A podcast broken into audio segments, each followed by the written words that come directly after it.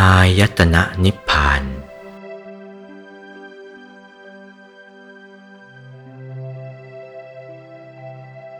อายตนะเขาแปลว่า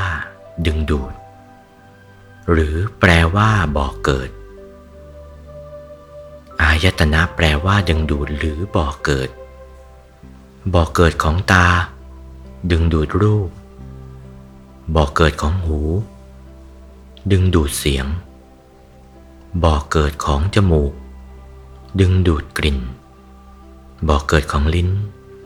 ดึงดูดรสบ่อเกิดของกาย ดึงดูดสัมผัส บ่อเกิดของใจ ดึงดูดธรรมารมมันดึงดูดอย่างนี้ อายตนะภพสามมันดึงดูดเหมือนกัน การมาพบ ดึงดูดพวกติดในกาม รูปภพดึงดูดพวกติดรูป ติดรูปแล้ว ต้องไปอยู่ชั้นนั้น อรูปภพดึงดูดพวกติดอรูปไป ติดไปอยู่ชั้นนั้น ส่วนอายตนะนิพพานายตนะนิพพานเป็นอายตนะอีกอันหนึ่งสำหรับดึงดูดพระนิพพาน ถ้าใครทำใครปฏิบัติหมดกิเลส เข้าเป็นมนุษย์ไปนิพพานไม่ได้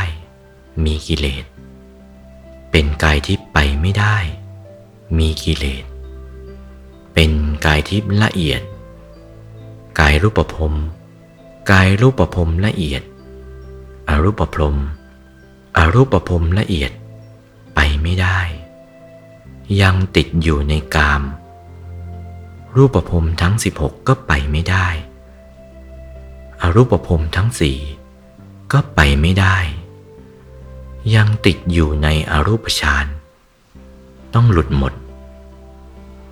พอหลุดหมดแล้วก็ไปนิพพาน ถ้าไปนิพพานมีธรรมกาย มีธรรมกายหน้าตักกว้าง 20 วาสูง 20 วา เกตดอกบัวตูมใสเป็นกระจก ใสยิ่งกว่ากระจกคันช่องสองเงาหน้า แต่กายทำลายขัน ปล่อยให้กาย 16 เหล่านี้หมด กายธรรมของพระอรหันต์กายธรรมของพระอรหันต์ละเอียดไปนิพพาน